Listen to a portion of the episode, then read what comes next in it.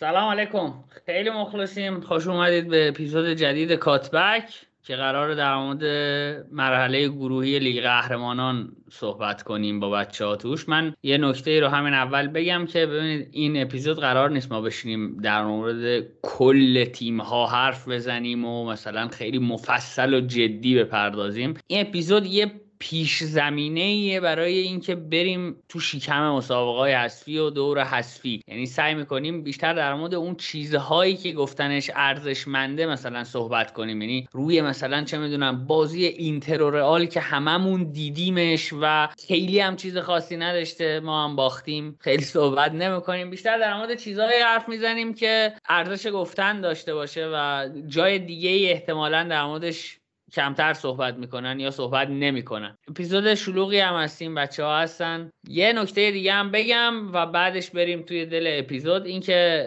دوستان گفته بودن که چرا نیستید، کم پیدایید اینا، بگم که آقا میایم، درست میشه این رونده. خیالتون راحت باشه که اوکی میشه و خیالتون راحت باشه. بازم مخلصیم. روند این اپیزود جوریه که گروه به گروه میریم جلو دیگه، برای اینکه یه نخ تسبیحی هم داشته باشیم که وصل کنه موارد رو به هم. گروه به گروه میریم جلو. حقم دارید اگه بگید نوید خورم خورشید آخوندی صحبت میکنه چرا باید در مورد فوتبال وقتی حرف میزنی نخ تسبیح استفاده کنی. شروع کنیم با گروه A، جایی که منچستر سیتی و پاریس سن ژرمن، لایپزیگ و کلوب بروژ یا کلوب بروخه، هر جوری که تهران بگه چون تلفظ تهران بهتره، توی این گروه بودن. ببین ما توی بخش انگلیس در مورد من سیتی خیلی صحبت کردیم. اپیزودی هم که در مورد لیگ قهرمانان ساختیم به پوچ بودن پاریس سن ژرمن در یه سری از مترومیارهای فوتبالی صحبت کردیم و پرداختیم. توی این اپیزود میخوام همین اول کار و در گروه A برم سراغ تهران.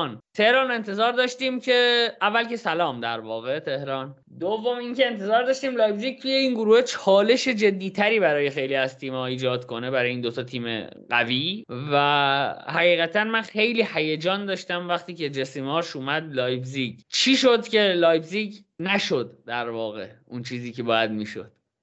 من اول سلام کنم به همه دوستان اینجا. بعد از مدت‌ها دوباره برگشتیم حرف بزنیم. واقعا من برگشتم حرف بزنم بگم بچه‌ها که فعال بودن. در رابطه با کلوب بروژ هم که گفتیم، من نمیدونم، من تلفظش فرانسویه، من فرانسه بلد نیستم. نوید من اگه تلفظش انگلیسی یا آلمانی باشه این دوتا رو بلدم، بقیه‌شو بلد نیستم. اما به هر حال در رابطه با لایپزیگ که میپرسی بحث مفصله، در این حد که میشه بشینیم ساعت‌ها اینجا حرف بزنیم که چه اتفاقی واسه جسی مارش افتاد و چه اتفاقی واسه اون تیم افتاد. و اگر بخوایم واقعا قضیه رو بشکافیم باید برگردیم به این که اصلا تیم ناگلسمن چی بود، فلسفه‌های ناگلسمن چیه و جسی مارش کیه و چه فلسفه‌هایی داره. خلاصه قضیه اینه که اسکواد فوتبال جسی مارش رو قبول نکرد. فوتبال جسی مارش متفاوت بود از فوتبال ناگلسمن. ناگلسمن علاقه بیشتری به پوزیشن داره، به مالکیت توپ داره نسبت به جسی مارش. جسی مارش فوتبالش واقعا هوی متاله. همون مثالی که کلوب برای فوتبال خودش استفاده کرد فکر می‌کنم کاملا برای جسی مارش درست باشه که فوتبال کاملا هوی متاله. علاقه چندانی به این که توپو داشته باشیم فقط برای اینکه توپو داشته باشیم نداره. علاقه چندانی به مالکیت دفاعی نداره. وقتی توپ رو دارن با کمترین ضربه های ممکن و مستقیم ترین حالت به دروازه حریف برسیم و وقتی توپو نداریم دنبالش بدویم. و خب این نوع فوتبال، این فلسفه توسط اسکواد لایپزیگ کاملا ریجکت شد. و خب حقیقتش هم اینه که وقتی هسته مرکزی تیم رد میکنن ایده رو دیگه نمیشه، اون اسکواد کاملا از دست در رفته. آلمانی‌ها یه اصطلاحی دارن به اسم مانشافتسرات که همون میشه مجلس بازیکن‌ها، که معمولا این لقب رو به چند تا بازیکن اصلی تو رختکن میدن. و خب بعد از اینکه جسی مارش رفت یا حتی موقعی که اونجا بود، احتمالاً خوندین خبری رو که فورسبرگ به هیچ عنوان از شرایط حال حاضر راضی نیست و از فوتبالی که تیم بازی میکنه. و خب همین اتفاق هم افتاد. توی لیگ اثرش رو بیشتر دیدیم. توی چمپیونز لیگ داشتن شرایط اینکه بالا بیان و خب اون باختی که به کلوب بروژ دادن کاملا همه چیزو خراب کرد، وگرنه اونقدر بد نبودن تو گروه خودشون. اما آره میگم اگر ما واقعا بخوایم که بحث لایپزیگ رو باز بکنیم اینجا باید بشینیم ساعت‌ها در رابطه با اینکه ناگلزمن کی بود، ناگلزمن چیکار کرد با این ترکیب و جسی مارش فوتبال ایدئالش چیه حرف بزنیم. ممنون تهران. من یه نکته‌ای بگم و بعد بریم سراغ فرهاد عزیز. ببینید ما الان تهران گفت که هسته مرکزی در واقع لایپزیگ جسی مارش رو نپذیرفت و فوتبال جسی مارش رو نپذیرفت. من در مورد اهمیت جزئیات بگم که جسی مارش رفته جای ناگلسمن ها، یعنی جسی مارش نرفته جای یه آدمی که مثلا اون شرق باشه، جسی مارش غرب باشه. یعنی شاید جسی مارش کمترین فاصله‌ای که میتونید مثلا پیدا کنیم، یکی از کسایی که کمترین فاصله رو باهاش داره خود ناگلزمنه و یا مثلا ترکیبه وقتی نپذیر بازیت رو اینقدر میتونه تاثیرگذار باشه. آفراد در خدمتیم. خب منم سلام میکنم خدمت شما همه شنونده عزیز. خوشحالم که دوباره برگشتیم با یه اپیزود لیگ قهرمانان. هرچند الان با اتفاقاتی که توی قرعه کشی افتاد قطعا من و نوید خیلی خوشحال نیستیم. الان تهران همه خوشحال‌تره با این قرعه قشنگی که واسهشون افتاد. مهدی هم که خیالش راحته دیگه، اصلا برش مهم نیستش که چی شد. بعد زغوهای جهان فارغن آفرا. آره حالا بریم سر بحث لایپزیگ. خب دلیلی که نوید اول بحث خودت بحثو اینجوری شروع کردی که انتظار داشتیم این تیم‌ها رو به چالش بکشه، شاید بازیایی بود که از تیم ناگلزمن دیده بودیم و اتفاقاتی که فصل قبل افتاد، تیم خیلی بهتری بودن. و خب راجع به صحبتی که تهران عزیز کرد که هسته مرکزی این تیم به قولی نپذیرو فوتبال جسی مارش رو، شاید اینو هم باید بهش اضافه بکنیم که شاید سه چهار تا از مهمترین بازیکن‌های فصل پیش لایپزیگ این فصل نبودن تو این تیم. یعنی یکی از مهمتریناش که خود من شخصا خیلی از فوتبالش خوشم میاد سابیتزره که با اون سبک فوتبالی که تهران راجبش صحبت کرد که ما وقتی توپو نداریم بدویم دنبال توپ، بهترین بازیکن واسش قطعا سابیتزره که بازیکنی که خسته نمیشه، کل نود دقیقه رو داره میدوه و بازیکن جنگنده‌ایه. یه همچین بازیکنی واقعا اینجا به دردت میخوره. و خب یادمون نره ناگلزمن هم این تیمو یه شبه نساخت، مدت‌ها زمان صرف شد، بازیکن‌های مختلف اومدن، خریدای مختلف، شرایط تیمو روز به روز بهتر کرد و فلسفه‌شو جا انداخت. شاید اگر که جسی مارش به قول تو نوید جای ناگلزمن نیامده بود و جای مربی که یه مقداری کوچیک‌تر بود اومده بود، شاید جسی مارش هم زمان بیشتری پیدا می‌کرد و اتفاقاتی که این فصل واسش افتاد اینقدر تلخ براش تموم نمی‌شد که با اخراجش همراه بشه. ولی خب در کل من شخصا خیلی نمی میتونم ایرادی بگیرم به جسی مارش که تیمش بد بوده، یا نمیگم به هیچ عنوان تیمش خوب بوده ها، ولی نظرم شخصا اینه که شاید جسی مارش به زمان بیشتری نیاز داشت که این تیم رو بسازه و با فلسفه خودش آشنا بکنه. به خصوص مربیایی که اینجوری اسم در میکنن قطعا توی سبک کلی فوتبالشون نیستش که اینقدر مهم شدن و اینقدر معتبر و معروف حساب میشن توی فوتبال امروز. بیشتر به خاطر جزئیات کاره، جزئیات هم به زمان احتیاج داره، به تمرین بیشتر احتیاج داره و جا انداختن جزئیات توی یک تیم شاید سخت‌ترین کار تاکتیکیه. کلیت فوتبال رو شما میتونی در چند تا جمله بیانش بکنی، ولی خب جزئیات فوتبال میشه ازش کتاب نوشت.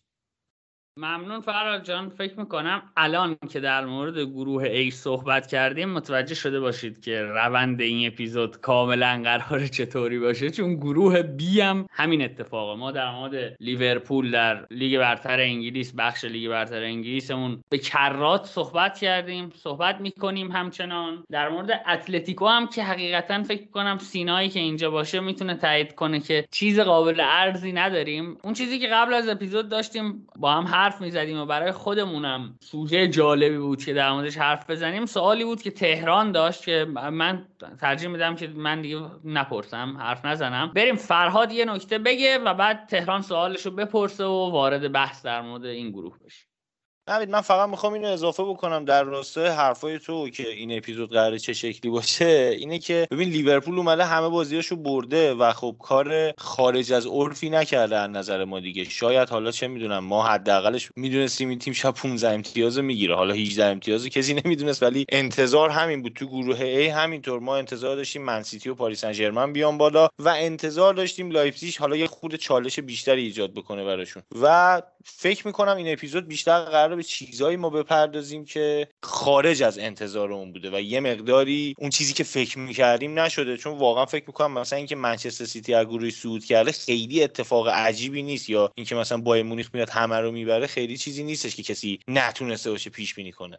دقیقاً منم موقعی داشتیم قبل اپیزود حرف می‌زدیم، بحث هم همین بود که در تو چیزای حرف بزنیم که حداقل جذابیتی داره واسمون. و یه مسئله که برای من خیلی جذابیت داره اینه که حالا بین خودمون خیلی حرف زدیم، میدونین من امسال دارم سری‌ها رو بیشتر نگاه می‌کنم نسبت به قدیم که اصلا نگاه نمی‌کردم، به دلیل اینکه فکر می‌کنم امسال لیگ جالبیه. و میلان که توی چمپیونز لیگ به نظر من حداقل اصلا نتیجه خوبی نگرفت، که البته به نظر من اصلا اهمیتی نداره که نتیجه خوبی نگرفت، توی لیگ داره نتیجه خیلی خوبی میگیره و دوم جدول، هفده تا بازی سی و نه امتیاز، فوتبال خوبی بازی میکنن، چیزایی که من ازشون دیدم تو چند تا بازی که ازشون دیدم به نظرم نمیاد که تیم بدی باشن، ولی خب میان تو چمپیونز لیگ و پرفورمنسی دارن، عملکردی دارن که به نظر من خب واقعا خوب نبود.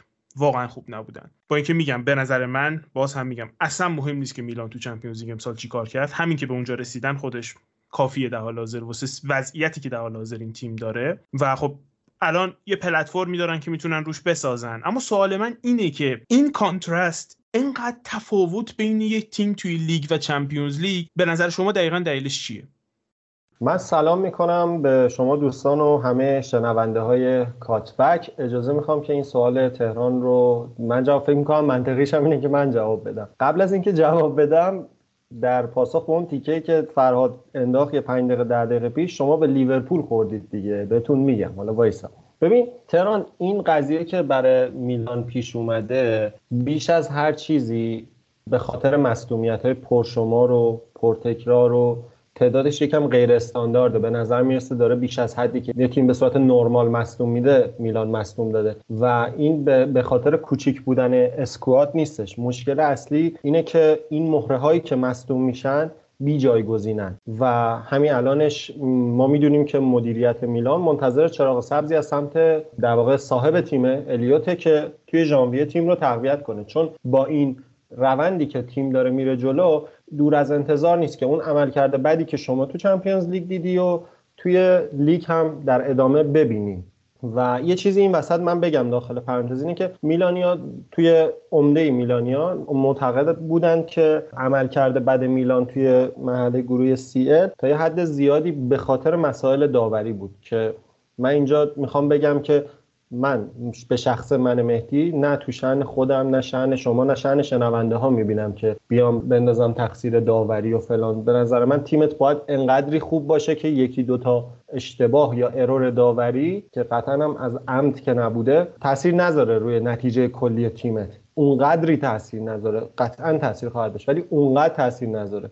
تو این گروه هم که لیورپول دیگه اومد شخم زد و درو کرد، همه رو رفت، و فکر میکنم مهمترین عامل، یعنی عامل مهم شماره دو نتیجه نگرفتن میلان بعد از مصدومیت‌ها، این تجربه سی ال نداشتن بود. میلان همین الانش تیمی بود که بعد از هفت سال اومده توی چمپیونز لیگ و یه قسمت اعظمی از اسکواد ما اصلا چمپیونز لیگ رو تا حالا ندیدن، و این تجربه حالا فاکتوری نیستش که به صورت عددی بتونی، یه فاکتور کیفیه، نمیشه با عدد این رو نشونش داد، دیتا بر نمیداره. این این نبودش خیلی تاثیرگذار بود و بالاخره دیدیم. ضمن این که باید اینم اشاره کنیم که ما قبل و بعد بازی مثلا با اتلتیکو به فیورنتینا و ساسولو باختیم، هم قبلش هم بعدش، و این خودش یه دلیلی داره. دلیلش هم اینه که فشار بازی‌های میلان توی این بیست روز خیلی زیاد بود. میلان هفت تا بازی پرفشار انجام داد که از بین این هفته بازی اگه جنوا و سالرنیتانا رو که تیمای قرنشین سریان و مگ جدی حساب نمیشن کنار بذاریم، اون پنج تا دیگه واقعا بازی‌های سختی بودن. و شما فکر کن که تیم توی چمپیونز لیگ عملکرد خوبی نداره، میاد توی لیگ اونجا هم عملکردش خوب نیست، یا بالعکس از لیگی که نتیجه خوب نگرفته باخته میره تو چمپیونز لیگ هم نتیجه بد میگیره. و در کل هم قضیه اینه که این همونطور که خود تهران اشاره کردی و منظورت من فکر میکنم که همین بود، مهمترین چیزی که برای میلان تو چمپیونز لیگ اهمیت داشت این بود که یه بهبود وضعیت مالی صورت بگیره. میلان هنوز اول پروژه است. شما فراموش نکنید که اینتر، لیورپول، خیلی از تیم‌هایی که بعد از سالها مثلا به چمپیونز لیگ راه پیدا کردن، این سالهای اولشون عملکرد درخشانی نداشتن. الان همین اینتر فکر میکنم بعد از چهارمین سال متوالیه که امسال تازه موفق شد از مرحله گروهی صعود کنه، و میلانی که هنوز پروژه ریشه هاشو داره میدوونه، داره تازه شکل میگیره، خیلی انتظار زیادی بود که بگیم آقا توی گروه خودش به صورت نرمال صعود کنه. چه بسا که توی گروه مرگی بود که لیورپولش اونقدر یه قوله بیشا خودمه، اتلتیکوش که اونقدر اونقدر مهره داره. ما تو بازی با اتلتیکو آخر بازی اون مثلا وقتی که ما اخراجی دادیم و اتلتیکو سوار بازی شد نیمه دوم به بعد فکر می‌کنم با هفت مهاجم داشتش بازی می‌کرد اتلتیکو رو دروازه، هفت مهاجم اسمی نامدار، و پورتو هم این وسط حریف اونقدر آسون و دست و پا بسته و اینایی نبود. پورتو کاملا تیم ما رو خفه کرده بود، شاید خیلی بدتر از اتلتیکو یقه تیم ما رو گرفته بود. در کل اینا، حالا من خیلی دارم صحبت میکنم، اجازه بدید یکم بچرخه، شما صحبت کنید، اگه چیزی بود من بازم میگم در ادامه. حالا مهدی، حالا این صحبتی که کردی همش درست، ولی من مهمترین عامل ناکامی میلان تو این گروه رو بیشتر هم خود گروه میدونم. یعنی گروه واقعا وحشتناکی بود. این پورتو خودش تیم خیلی بزرگیه، تو پرتغال شاید یکی از بهترین تیم‌هاست، حداقل جزو دو تا تیم برتر پرتغال همیشه. اتلتیکو که دیگه همه میدونیم، اصلا شما بودجه‌ای که اتلتیکو مادرید داره و بازیکن‌هایی که داره رو اگر مقایسه بکنید نفر به نفر با میلان، فکر نمی‌کنم تو هیچ پستی شما برتری داشته باشین نسبت به اتلتیکو. مثلا یه نمونهش دیپاول که یادت باشه همه تیم‌های سری آ داشتن با هم دیگه سر دیپاول دعوا می‌کردن و یه جنگی افتاده بود که کی میتونه بالاخره دیپاولو بخره، و اتلتیکو مادرید شاید با یه دونه اس ام اس اومد دیپاولو خرید و پولش هم سری کارت به کارت کرد و انداخت جلوشون رفت. این نشون دهنده قدرت مالی اون تیم، تفاوتایی که دارن. شما نیمکت تیم‌ها رو با هم مقایسه بکنی، گزینه‌هایی که پیولی در اختیار داره با گزینه‌هایی که مثلا یورگن کلوپ در اختیار داره، گزینه‌هایی که اتلتیکو مادرید در اختیار داره، اصلا قابل قیاس نیست. شاید یه بازیکن لیورپولی اتلتیکو مادرید تجربهش به اندازه کل تجربه کریر فوتبال یه سری از بازیکن‌های بجز زلاتان حالا بذاریم کنار، یه سری از بازیکن‌های مهم میلان همونقدر تجربه هم حتی نداشتن. یعنی رو هم دیگه رو میذاشتی رو هم دیگه اندازه اون یه بازیکن نمیشد. و خب در کل اتفاق عجیبی نیست. من فکر می‌کنم این اتفاقو شاید میلانی‌ها هم به فال نیک بگیرن دیگه، میچسبن به لیگ و از باطلاق لیگ اروپا هم در رفتن، چون واقعا هیچ نفعی براتون نداشت. اتفاقی که فصل پیش برای اینتر افتاد، یکی از دلایل اصلی قهرمانی اینتر فصل پیش کاملا همین بود که ما از کوران مسابقات اروپایی کاملا خارج شدیم و چسبیدیم به لیگ دیگه، چسبیدیم همونجا بازیامونو بکنیم و مسئولیت‌ها کاهش پیدا کرد. با اسکواد سیزده چهارده نفره اصلیمون تونستیم لیگو تموم بکنیم، خیلی مشکلی پیش نیامد. فکر میکنم برای میلان هم همچین اتفاقی بیفته. حالا امیدوارم که قهرمان نشین، ولی اتفاقی که میفته اینه که حداقل مسئولیتتون خیلی کم میشه. شما تو همین چند بازی که از زمانی که لیگ قهرمانان شروع شده شما نگاه بکنید، نتایجتون بد شده. یعنی از اون روند برد همه بازی‌ها رو ببریم و بدون شکست و اینا کاملا خارج شدین و هم باخت داشتین هم مساوی و کیفیت بازیتون هم یه مقداری اومده پایین. دقیقاً فرهاد، این فشردگیه برای تیم‌هایی که فوتبال چهار فاز و پرفشار بازی میکنن، ریسک مصدومیت رو به تپ میبره بالا. من الان این چیزی که گفتی راجع به صعود نکردنمون به لیگ اروپا، من خیلی خوشحال شدم. حالا درسته چهارم شدم، وجهه خوبی برای باشگاهی مثل میلان نداره، ولی اینکه از باطلاق لیگ اروپا رها بشی خیلی به نظر من یه موهبت بودش، چون رفتن به لیگ اروپا دقیقاً به منزله این بودش که شما باز تقویمت فشرده باقی میمونه و یه مقدار بدتر از به نظرم سی ال هم هستش، چون عمدتاً تو لیگ اروپا اتفاقی که میفته اینه که شما با تیمای بازی داری، اگر به قرعه خوب و تیم بزرگ نخوری، با تیم بازی داری که اون سر اروپاست. یه پرواز طولانی مدت، خستگی مسیر، همه اینها فشار بیشتر به بازیکن‌ها میاره و کلیت قضیه همونه. میلان الان داره یه پروژه رو طی میکنه، مراحل ابتدایی قدم‌های اولشه. ما به پول این چمپیونز لیگ احتیاج داریم و حالا قرار نیستش الان که ما حذف شدیم بیایم قطعا قهرمان بشیم ما، ولی اگر ما به لیگ اروپا میرفتیم شاید سهمیه‌مون هم در خطر میافتاد، شاید اون فشردگی باعث میشد چهارم هم دیگه نتونیم بشیم. میدونین چی میگم؟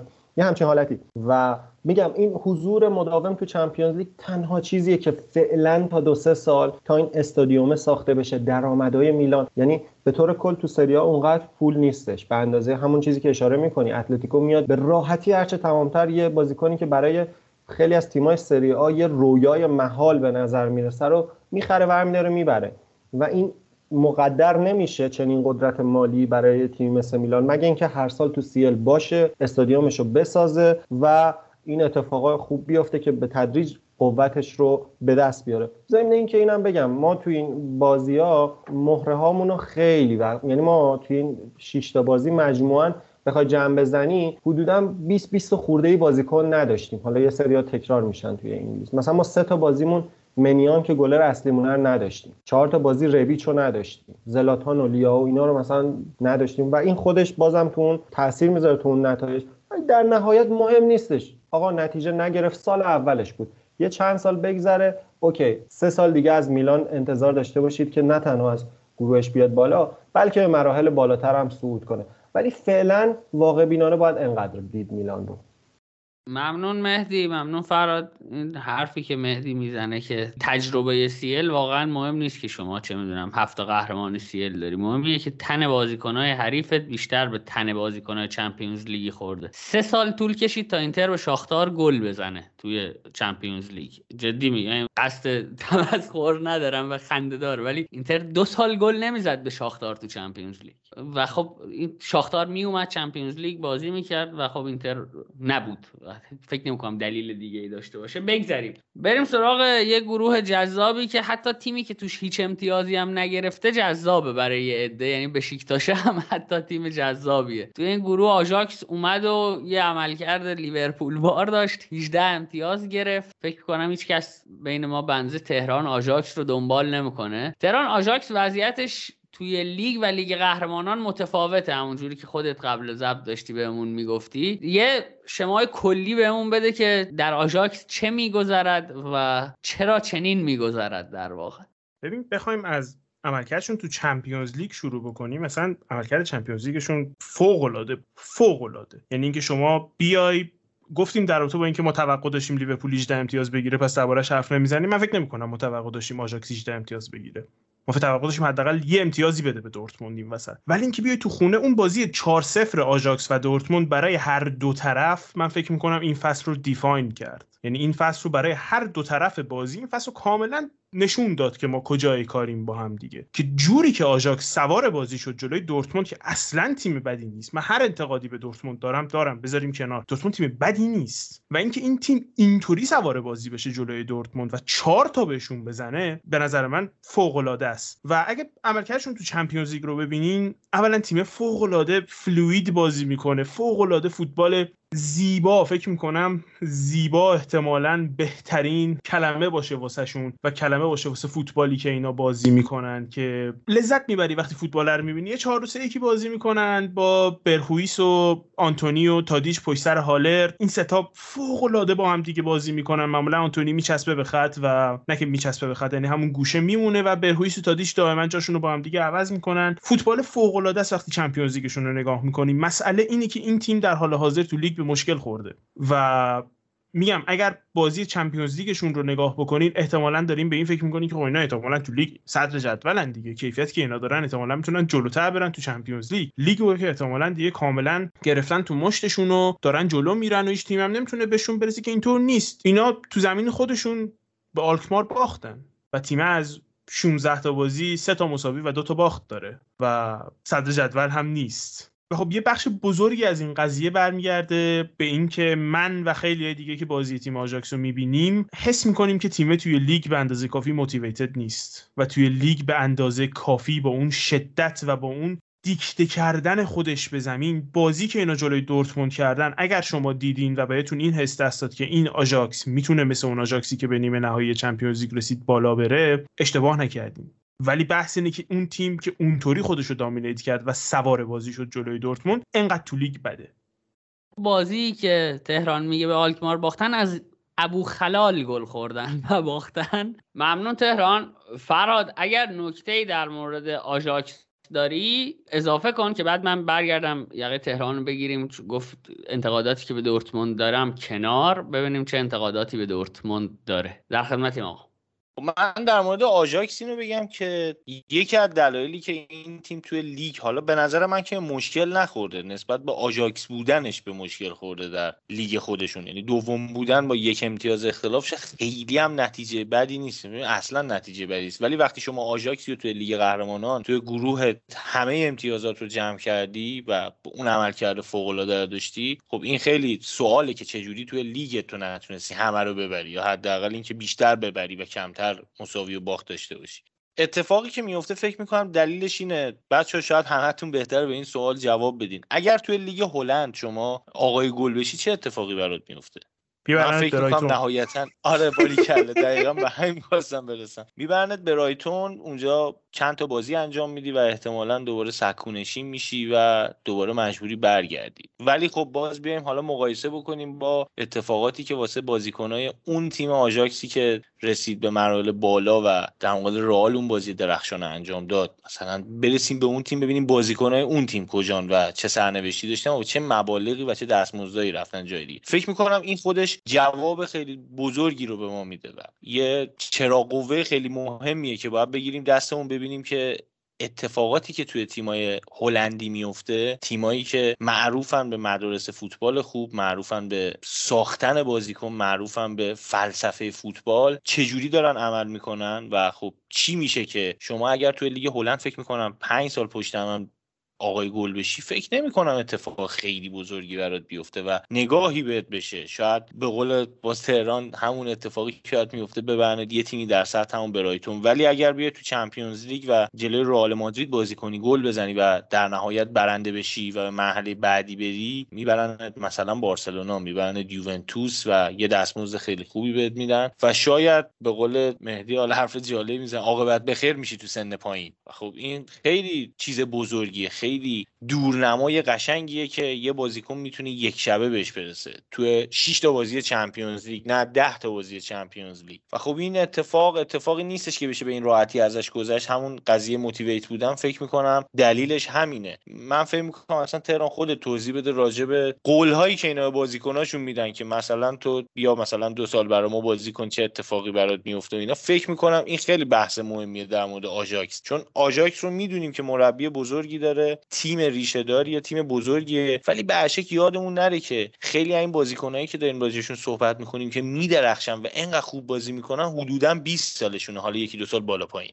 حالا در رابطه با روش مدیریتی آژاکس خیلی میشه حرف زد، خیلی میشه دقیق تر شد، ولی خب آره این چیزی که میگی هست که خب آژاکس معروفه به این که تو مسیر بازیکناش برای رفتن به تیم‌های بزرگتر وای نمیسته و اگر هم وایسه معمولا اینطوره که خب به بازیکن میگن که ببین یک فصل یا دو فصل دیگه بمون و اگر پیشنهاد خوبی باشه اون موقع میذاریم بری و این جنتلمن اگریمنت رو دارن با خیلی از بازیکن‌ها. اما ولی خب آره میگم بازم این قضیه هستش تو آژاکس در واقع که خب تو مسیر بازیکناشون برای رفتن به تیم‌های بهتر وای نمیسن و اگرم شرایط جوری باشه که برای مثال بخوام بازیکن‌ها رو هر جور شده یه فصل دیگه نگه دارن، معمولا با بازیکن قولو میدن که ببین فصل دیگه پیشنهاد خوبی واسات بیاد میذاریم بری، که خب این شاید طبیعتاً این تبدیل شدن به این که یک قدمی تو کریر بازیکن باشی، همونطور که فرهاد میگه شاید خب طبیعی باشه که باشگاه رو تبدیل بکنه به یک ویترین و خب لیگ هلند هم خیلی ویترین جالبی نیست دیگه. چمپیونز لیگ خیلی ویترین بزرگتریه در مقایسه با لیگ هلند. گرم تهران انتقادات به دورتموند را هم برام بگو که یک آشنایی کلی هم با وضعیت دورتموند داشته باشیم، چون کمتر در مورد بوندسلیگا حرف میزنیم. بگو که کلا آقای روزه یا روز هر کدومش که درسته دیگه، آلمانی بلدی، اینجا نمیتونی بگی بلد نیستم، چه مشکلی توی دورتموند داره. حقیقتش اینه که من مونشنگلادباخش رو دنبال میکردم و به شدت لذت میبردم از بازی تیمش. الان زیبایی همونقدر هست، حالا اگر نتیجه نمونده اون سبک بازیه آیا تغییری کرده یا نه. ببین در این که تیم تیم زیباییه فکر نمی کنم شک خاصی باشه، هم بازیکنای خیلی جذابی دارن، هم خود مارکو روزه، درستش مارکو روزه است، مربی فوق‌العاده جالبیه. انتقاداتی که به تیم هست خب بعضن به منتالیتی تیم برمیگرده و انتقاداتی که اینطور نیست که من به تیم داشته باشم، بیشتر انتقاداتی که مارکو روزه به تیم داره و انتقاداتی که توسط رویس کاپیتانش هم تایید میشه که این تیم مشکل منتالیتی داره. یکی از دلایلی که شاید تو چمپیونز لیگ نتیجه نگرفتن همینه. ببین شما اینکه بیای چهار تا تو زمین آژاکس بخوری، باش بیای تو زمین خودی ازشون سه تا بخوری، درسته که با اون کارت قرمز مضحکی که دادن به بازیکنشون و بعدش از اسپورتینگ هم سه تا بخوری، یه جاهای قضیه از تاکتیک و اینا خارج میشه. یه جایی تیم باید به خودش بیاد که آقا ما داریم همه ستا میخوریم توی چمپیونز لیگ. و خب توی لیگ هم معمولاً درسته که فقط بازی بزرگی رو باختن، یعنی اصلا بخوایم نگاه بکنیم خب مثلا به بایرن باختن توی لیگ و قبلش هم به لایپزیگ یه دونه باخته بودن، حالا قبل قبلتر برگردیم چرا به گلادباخ و فرایبورگ و اینا هم باختن، اما منظورم همین چند هفته اخیر بیشتر. ولی خب میگم بیشتر انتقادات به دورتموند بحث منتالیتیه، بحث اینه که تیمه اونجوری که باید خودشو دیکته نمیکنه به بازی، اونجوری که باید بازی رو تو چنگ خودش نمیگیره. وقتی دورتموند داره با یک تیم دیگه‌ای بازی میکنه، اگر جلو بیفته شما کاملا این حسو داری که این تیم هر لحظه ممکنه گل بخوره.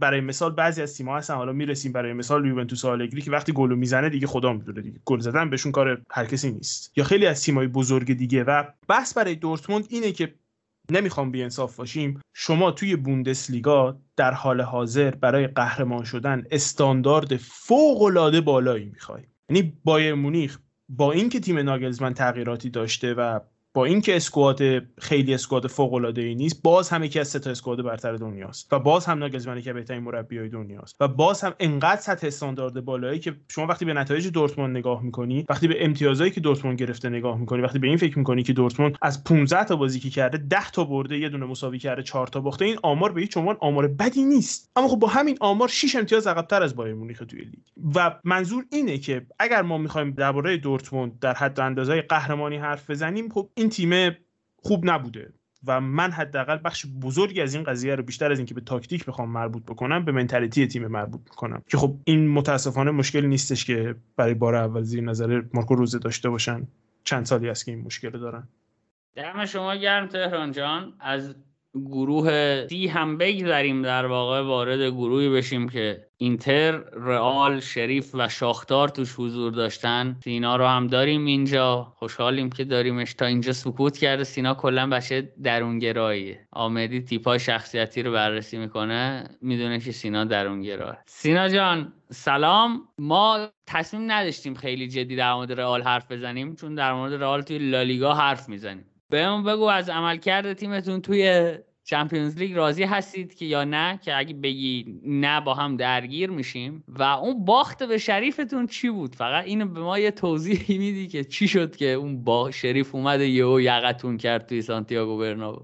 خب منم سلام عرض میکنم خدمت همه شنونده‌ها و بچه که اینجا حضور دارن. قطعاً که از عملکرد تیم راضی ام. پانزده امتیاز تو مرحله گروهی فکر میکنم خیلی خوب باشه و فکر میکنم ما اونجایی عملکردمون مشخص شد که قراره تو این گروه خوب باشه که بازی اول بردیم. یعنی فصل پیش که ما یه مقدار کارمون به روزهای آخر کشیده شد و اون بازی آخر رو بعد حتما می‌بردیم، به خاطر این بود که بازی اولمون رو جلوی شاختار باخته بودیم و خب کار خودمون رو خودمون سخت کردیم. و این فصل خب همون بازی اول جلوی اینتر، ولی حالا با یه گل که تو دقایق پایانی به ثمر رسید، همون برد باعث شد که ما یکم راه صعود رو راحت‌تر بتونیم پیدا بکنیم. در مورد بازی با شریف، تیم ما همچنان یه سری مشکلات داره. حالا کارلو آنجلوتی یه سری از مشکلات رو رفع کرده، ولی خب تیم یک مقدار عدم توازن داره تو ایجاد موقعیت و تهدید درست کردن روی دروازه حریف، به این شکل که وینیسیوس تو سمت چپ خیلی فعاله. یعنی الان چند تا فکت اگر من بهتون بدم کاملا متوجه میشید. وینیسیوس این فصل بیست تا پاس کلیدی داشته و بیشتر از هر بازیکن دیگه‌ای تو چمپیونز لیگ پاس کلیدی داده و خب تو بال پروگرشن هم یکی از قوی‌ترین بازیکن‌های این مرحله بوده، به این شکل که هشتاد تا پروگرسیو کری داشته و بیست و نه تا پروگرسیو پاس داشته تو این شش تا بازی مرحله گروهی. و خب نشون میده که چقدر وینیسیوس نقش مهمی تو ایجاد موقعیت‌ها و خلق موقعیت‌ها تو سمت چپ داشته. ولی خب سمت راست ما یه سمت راستی که خب از نظر سرعت، تکنیک و همینطور ایجاد موقعیت یک مقدار خنثی‌تره و خب این عدم توازن باعث میشد که خب تیم شریف تو سمت چپ برتری عددی رو ایجاد بکنه و خب وینیسیوس یک مقدار بازیش نمیگرفت به اون شکل و صرفا تونست یه پنالتی بگیره. و خب ما اونجایی یه مقدار کارمون سخت شد که بازی یک یک شده بود و میخواستیم بازی رو ببریم و تعویض‌های هجومی که آنجلوتی انجام داد یک مقدار تیم رو گیج کرد، چرا که خب دو تا بازیکن جوون ما رفتن تو دو تا پستی بازی کردن که خیلی کم بازی کرده بودن. یعنی والورده تو سمت راست خط دفاعی بازی کرد و کاماوینگا دفاع چپ ما شد و خب برای این دو تا بازیکن سخت بود تو اون دقایق پایانی که تیم گل میخواد تو اون پست بازی بکنن و خب خطر ضد حمله‌ها رو باید یک مقدار ما بیشتر بهش توجه میکردیم که خب تو این مورد غافلگیر شدیم و روی شوت از راه دور که از همون سمت چپ خط دفاعیمون هم مسیر حرکت گل آغاز شد، ما گل خوردیم و این اتفاق افتاد. فکر میکنم اون بازی هم یه جورایی میشه بگیم اتفاق بود، چون واقعا عملکرد دروازه‌بان شریف مثال زدنی بود. شاید پرفورمنسی که اون دروازه‌بان داشت تو اون بازی باعث شد یه مقدار ما هم تو دقایق اول بازی ناکام بمونیم و فکر میکنم تو بازی برگشتی که جلوشون داشتیم، با اینکه دروازه‌بانشون همچنان خوب بازی میکرد، ولی ما تونستیم به اون گلایی که میخواستیم برسیم. دمت گرم سینا. در ادامه فروتنی‌های من و فرهاد که در اپیزود سری آ خیلی در مورد اینتر صحبت نکردیم، این اپیزود هم قرار ما همچنان فروتن ادامه بدیم و خیلی در مورد اینتر صحبت نکنیم. و یه نکته‌ای که توی این گروه می‌خواستم بهش اشاره کنم، به نظرم جذاب‌تر از اینه که حداقل من و فرهاد دوباره بشینیم در مورد اینتر حرف بزنیم و نمیدونم ضعف‌های تیم رو بگیم، نقطه‌های قوت تیم رو بگیم، اینه که شاختار چرا اینطوری بود. و یه سوال، من با یه سوال شروع کنم. فرهاد، قبول داری صعود ما زمانی شکل گرفت که تو بازی اول شریف شاختار رو برد؟ یعنی اگر شاختار شریف رو تو بازی اول می‌برد که حقش هم بود ببره، من این که میگم حقش بود ببره، شما حق دارید هر بار بزنید تو دهن من که حق او اتفاقیه که میفته تو فوتبالا، ولی نمیدونم چجوری باید بگم. شاختار خیلی خوب بازی کرد بازی اولش با شریف و شاید اگر او بازی ده بار دیگه تکرار بشه شاختار شریف رو میبره، خوبم میبره. ولی شریف اومد برد و پشت بندش هم رئال شاختار رو لاتو پار کرد. ما هم بازی اول دوباره مجدداً بهش گل نزدیم، ولی اگر شاختار از بازی‌های با رئال و شریفش امتیاز می‌گرفت شاید رقیب جدی‌تری از شریفی میشد که میدونستیم باده. قبول داری این رو؟ نه بید اول اینم بگم که حالا حرف زدن از اینتر همیشه جذابه، اینو من بگم به هیچ عنوان حوصله سربر نیست، همیشه جذابه، لذت بخشه و چش آقا مهدی هم درآد. ولی خب نمید اجازه بده من این صحبتت رو از یه سمت دیگه وارد بشم. یعنی تو معتقدی که شاید شاختار عمل کرده مثلا خاصی نداشت، من معتقدم که ما باید از رئال تشکر بکنیم که این فصل کارهایی که فصل پیش انجام داد رو انجام ندادیم. یعنی فصل پیش فکر میکنم سود نکردن ما کاملا تقصیر رئال بود. یعنی اون بازیایی که جلو شاختار داشت کاملا شاختار رو بر علیه ما شوروند یه جورایی و ما نتونستیم نتیجه خوبی بگیریم خودمونم و خب گروه پیچیده شد. این فصل نه، این فصل رئال بازیش که باید میبرد رو برد. حالا اون بازی شریف که صحبت کردی خودت یک اتفاق بود، ولی در مورد بازی شاختار و شریف هم من فکر میکنم اگر شاختار شریف رو هم میبرد بازم توی بازی بعدیش یه مقداری مشکل میخورد، چون سبک فوتبال این تیم اولا سبک جدیدیه. این که میگم سبک جدیدیه نه اینکه سبکی که ندیده باشیم، سبکی که اون تیم بهش عادت نداره. مربی فصل اولش اومده، خود مربی تجربه چمپیونز لیگ نداره، شاید اینجا مربی تجربهش از بازیکن‌ها کمتر بود توی لیگ قهرمانان و خب سبک فوتبالی که دیزربی بازی میکرد تو این تیم شاید یه جوری بود که اینتر بهش آشناتر بود، اینزاگی هم بهش آشناتر بود و برای ما فوتبال شناخته شده تری بود، برای همین میتونستیم راحت تر باش مقابله بکنیم. و خب سبک فوتبال دیزربی هم یه بار فکر میکنم فصل پیش راجع به ساسولوش صحبت کردیم که این آی دیزربی وقتی اومد تیم رو تحویل گرفت شرایط خط دفاع تیم چه شکلی بود و وقتی که رتبه تیم رو بهبود داده بود اون موقع شرایط تیم چه شکلی بود که آخرش به این نتیجه رسیدیم که به هیچ عنوان عملکرد دفاعی ساسولو بهتر نشد و فقط توی خط حمله این تیم بهبود پیدا شد و بهبود رویت شد و خب همینا باعث میشه که ما بتونیم حالا چمپیونز لیگش رو بهتر درک بکنیم که چه اتفاقی براشون افتاد. اومدن جلوی تیم‌های بزرگتر بازی کردن مثل رئال که خب رئال تیمی نیستش که تو بتونی نود دقیقه بهش حمله بکنی و انتظار داشته باشی بازیکن‌های با تجربه مثل بنزما توی اون بازی عملکرد خوبی نداشته باشن جلوی یا بتونی به راحتی کنترلشون بکنی یا حتی سرعت وینیسیوس رو بتونی به راحتی کنترل بکنی. روی همین حساب من فکر میکنم ما باید ممنون رئال باشیم که بازی‌های مهمش رو برد و خب عیاد بشه یه مقداری هم خودمون از شریف ترسیده بودیم که خب خودمون که شریف رو بردیم فکر میکنم دقیقاً اون سوزنه که خورد به اون بادکنک که پنچر شد خود ما بودیم که شریف رو تونستیم شکست بدیم، بادشون خوابید و یه جورایی همه فهمیدن این تیمم به راحتی گل میخوره، انقدرم تیم قدرتمندی نیست و فکر میکنم نتایجی که گرفت دو تا بازی اولش و اون دو تا برد بیشتر مال این بود که تیم ناشناخته‌ای بود و لیگ مولداوی لیگی نبود که همه تیم‌ها بتونن رصدش بکنن، همه دنبالش باشن، پیگیرش باشن. خیلی از بازیکناش اصلا کسی نمیشناخت، شاید اگر که یکی از بازیکن‌های شریف رو تو خیابون یه نفر میدید هیچ وقت نمیشناختش که آقا این کیه، اصلا این فوتبالیست لوله‌کشه چیه، اصلا هیچ ایده‌ای نداشت راجبش که این کیه. فرهاد البته ما اگر گلر سومش رو میدیدیم میشناختیم چون گلر ملوان بود، پاچنکو. حالا واقعا اونم من نمیشناختم. حالا اونم من نمیشناختم به چهره، شاید به اسم فقط بشناسم. ولی خب در کل گروه گروه خیلی پیچیده‌ای نبود. شاید تنها چیزی که یه مقداری تو ذوقمون زد عملکرد شاختار بود که اونم فکر می‌کنم راجبش صحبت شد که حالا چرا اینجوری شد و فکر نمی‌کنم گروه خیلی دیگه صحبت دیگه‌ای داشته باشه. انتظارمون هم فکر می‌کنم همین بود. وقتی گروه اعلام شد ما انتظارمون بود که رئال به عنوان صدرنشین تمام بکنه، اینتر به عنوان تیم دوم همینم شد و شاید فکر می‌کردیم فقط شاختار بره لیگ اروپا، شریف حذف بشه که حالا اونجا برعکس شد. فقط به عنوان یه آدم زخم خورده بگم من همسرم رئالیه و به هیچ عنوان درست نیست توی دو سالی که ما ازدواج کردیم هر دو سال رئال و اینتر بخورن به هم و همش هم ما ببازیم. خیلی اتفاق بدیه و واقعا تو موضع بدی من قرار گرفتم. آقا فرهاد، شما برد اصلیتون این بوده که فرشته مثل زهرا خانم رو پیدا کردید دیگه تو زمین بذارید ببازید. اینم به خاطر اینکه ما نجات پیدا کنیم از خطراتی که تهدیدمون میکنه، چون خانم فرهاد ممکنه گردن ما رو هم بشکونه سر بازیایی که اینتر رو حال داشتن. ما گفتیم یه حمایتی بخریم. تهران هم باید جان خودش رو نجات بده در ادامه، چون تهران هم جانش کم در خطر نیست. بگذریم. دمت گرم فرهاد، ممنونم. آره بگذریم از این گروه، هم بریم سراغ بریم سراغ گروه بعدی، گروهی که بایرن بی شرم و حیا واقعا تیم بی حیاییه، یعنی اصلا آبرو برای هیچ تیمی نمیذاره، اگر کله کنه میاد حیثیت تیما رو به باد میده. بایرن هم هجده امتیاز گرفت، اومد همه رو برد، به قول شیرازی‌ها زد همه رو کپه کرد.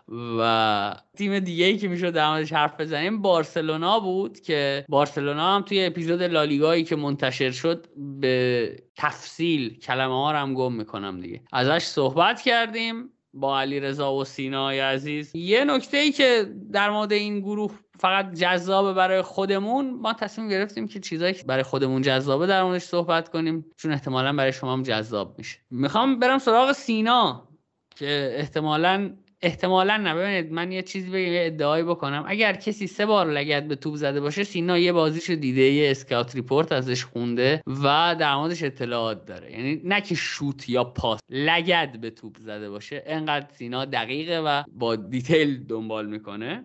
سینا بنفیکا چه جوریه؟ یه تصویر کلی از این تیمی که اومد و تو دو تا بازی بارسلونا رو، یه بازی که برد، یه بازی هم که صفر صفر شد ولی تیم برتر میدان بود و توی این گروهی که شاید با همین فرم بارسلونا هم ما حدس نمی‌زدیم بنفیکا صعود کنه، اومد و با شایستگی صعود کرد.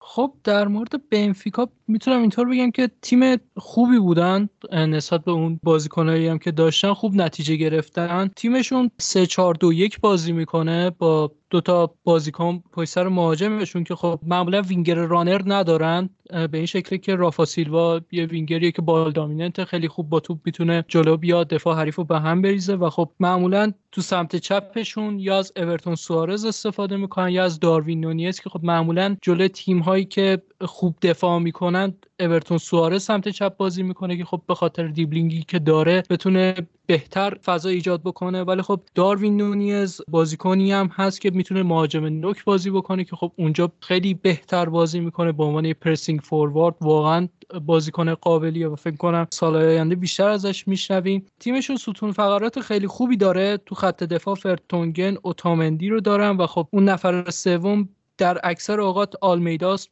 که خب ما مدافع معمولیه ولی خب کیفیتی که باید داشته باشه رو خط دفاعیشون داره. تو خط هافکشون جولیان وایگل رو دارن که فکر کنم هافک خیلی خوبیه و اصلا دلیلش رو متوجه نمیشم چرا الان داره بنفیکا بازی میکنه. شاید میتونه مثلا تو یکی از بهترین تیم‌های آلمان بازی بکنه. و در کنارش ژوآو ماریا هست که خب فکر می‌کنم بالاخره تیم خودش رو پیدا کرد. واقعا در حد اندازه اینتر هیچ وقت نبود و الان در جای درستی بازی میکنه. به عنوان یه هشت باکس تو باکس عملکردش قابل قبول بوده و خب تیمشون به شکلیه که تو سمت چپ خیلی خوب میتونن موقعیت ایجاد بکنن به وسیله گریمالدو وینگ بک چپشون و خب یک جورایی هم میتونیم بگیم این تیمه میتونه خوب سویچ بکنه به سیستم‌های مختلف، به این شکل که هم میتونن چهار دو سه یک رو خیلی خوب بازی بکنن، هم میتونن سه پنج دو رو خیلی خوب بازی بکنن، به این شکل که معمولاً وقتی از یارمچوک و داروین نونیز استفاده میکنن، گریمالدو و رافا سیلوا روی فلنکا خیلی خوب آزاد میشن و میتونن موقعیت ایجاد بکنن و اون سه پنج دو رو خوب بازی بکنن. و مواقعی هم که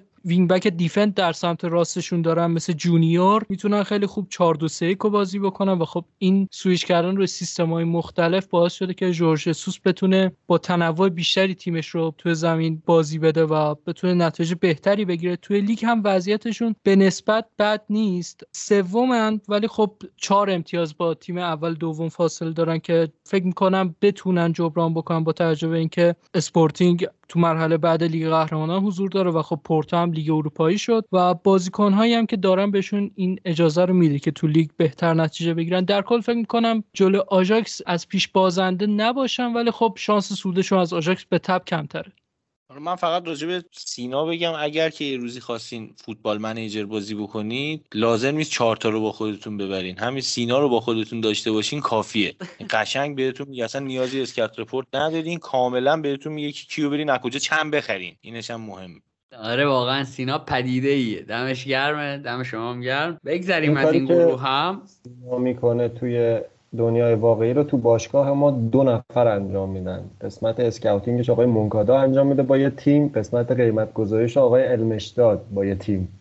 خب من فقط یه چیز دیگه هم راستی بگم راجع به بنفیکا، چون ما که راجع به لیگ پرتغال و اینا صحبت نمی‌کنیم. من فقط بگم این چه حرکت زشتی بود اینا جلوی بلننسس انجام دادن که تیمت همه تیم کرونا گرفته بودن، با شش نفر از بچهای آکادمیشون اومد، اینا هفت گل بهش زدن. چه کاری بود؟ خب چرا هم میرفتن گل میزدن بهش بدبختا رو؟ خب یکیچ هم میبردیش مثلا بس بود دیگه، یعنی چی؟ نا که بزن نبودن، شما چرا اینقدر زدید؟ حالا دو تا میزدید، سه تا میزدید. آقا دمت گرم. بگذاریم بریم سراغ گروه F که حقیقتا از ته قلبم میگم بابت نتایجی که توی این گروه شکل گرفت واقعا هم اسم گروه برازنده است. گروه F، گروهی که آتالانتا توش هست بشه، صدرنشینش یونایتد باشه، همون F بهترین حرفیه که میتونه این گروه رو پرزنت کنه به دنیای فوتبال.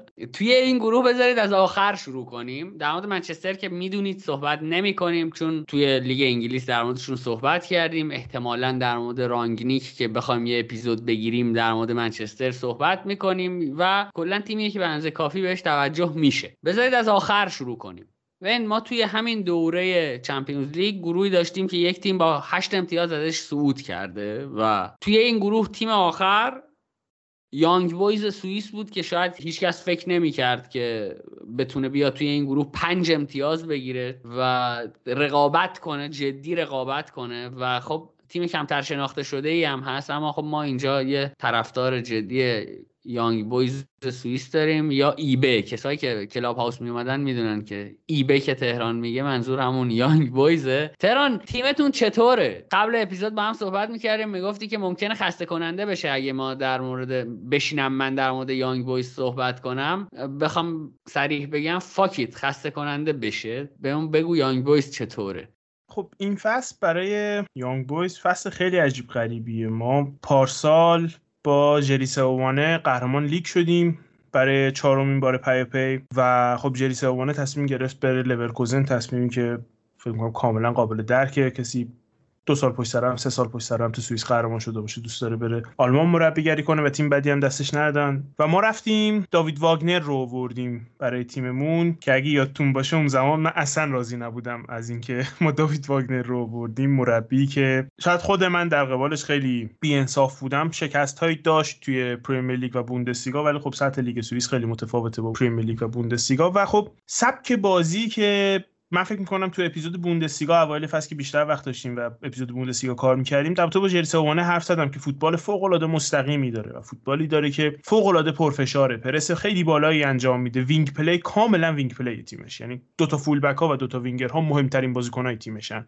و ایاتون باشه اول فصل حد زدم که پاتریک کیک فصل خیلی خوبی خواهد داشت که تا الان هم داشته، هالند بیشتر گل زده و به هر حال ما از این سبک فوتبال عبور کردیم با داوید واگنر ادامه دادیم. واگنر خب مربیه که خیلی بیشتر دوست داره که تیمش توپ داشته باشه در مقایسه با یکی مثل جریس اوانه که خب یه مقداری جدید بود برای تیم ما و یه مقداری هم نه، چون آدی هوتر قبلا تو تیم ما همین فوتبال رو بازی میکرد. واگنر اوایل فصل مشکلات زیادی با خط دفاع تیم داشت به محض اینکه اومد تونست یه چیزی تو حملمون پیدا بکنه. اگر بازی‌های کوالیفاینگ چمپیونز لیگمون رو هم ببینین می‌بینین که مثلا ما سه تا زدیم یا چهار تا زدیم ولی دو تا خوردیم، سه تا خوردیم. ولی خب در کمال تعجب برای من تونست از این مسیر سخت، درستی که قرعه خوبی هم بهمون خورد، اما از این مسیر سخت کوالیفاینگ چمپیونز لیگ که شما باید سه تا تیم رو رفت و برگشت شکست بدی، سبولن بیرون بیاد و تیمو بکشونه تو چمپیونز لیگ. و خب بعضی اینکه گروهمون رو دیدم من خیلی انتظار خاصی نداشتم از گروهمون، مخصوصا اینکه خب خیلی از بازیکن‌های مهم ما مصدومن در حال حاضر. همین هفته گذشته بازی ما بود که ما با دروازه‌بان سوم نوزده سالمون در بازی رو تموم کردیم، انقدر مصدوم داریم. ولی خب اگه یادتون باشه قبل از اینکه چمپیونز لیگ شروع بشه حرف می‌زدیم در رابطه با اینکه من توقع دارم ایبه چیکار بکنه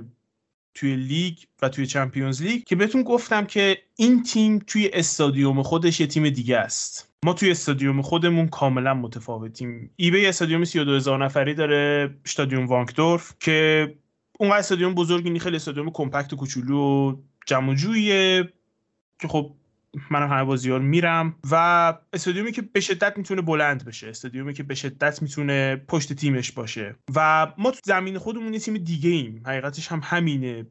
من انتظاری نداشتم اصلا بتونیم به منچستر بریم امتیاز بگیریم، یا اصلا بتونیم بریم برگامو امتیاز بگیریم، یا هر جای دیگه. حتی تو لیگ هم خیلی انتظار ندارم بریم تیمای زمین تیمای دیگه امتیاز بگیریم. ولی توی خونه این تیم تیم دیگه است واقعا. واسه بازه بار هزارم دارم میگم. و بازی یونایتد و شب بازی یونایتد فکر میکنم هنوز هم یکی از بهترین شب‌های زندگی منه و هنوز هم یادم نرفته اون شب رو و گل دقیقه آخری که زد سیبچو. به حال میگم تیم با واگنر توی بازی چمپیونز لیگ سعی کرد که چهار سه سه چهار دو سه یک بازی کنه که کنترل بیشتری رو بازی داشته باشه و کنترل بیشتری رو هافک داشته باشه. و خب یه سری بازیکن‌های اصلی نبودن، یه سری بازیکن‌های اصلی که بودن مثل آبیشر فوق‌العاده بودن. همون بازی یونایتد آبیشر که بهترین بازیکنامون بود، فوتبال فوق‌العاده‌ای بازی کرد و من فکر نمی‌کنم بلوف باشه اگه بخوام بگم که آبیشر اون روز از تمام هافک‌های یونایتد بهتر بود. خب نشون میده که چقدر این بازیکن بازیکن خوبیه.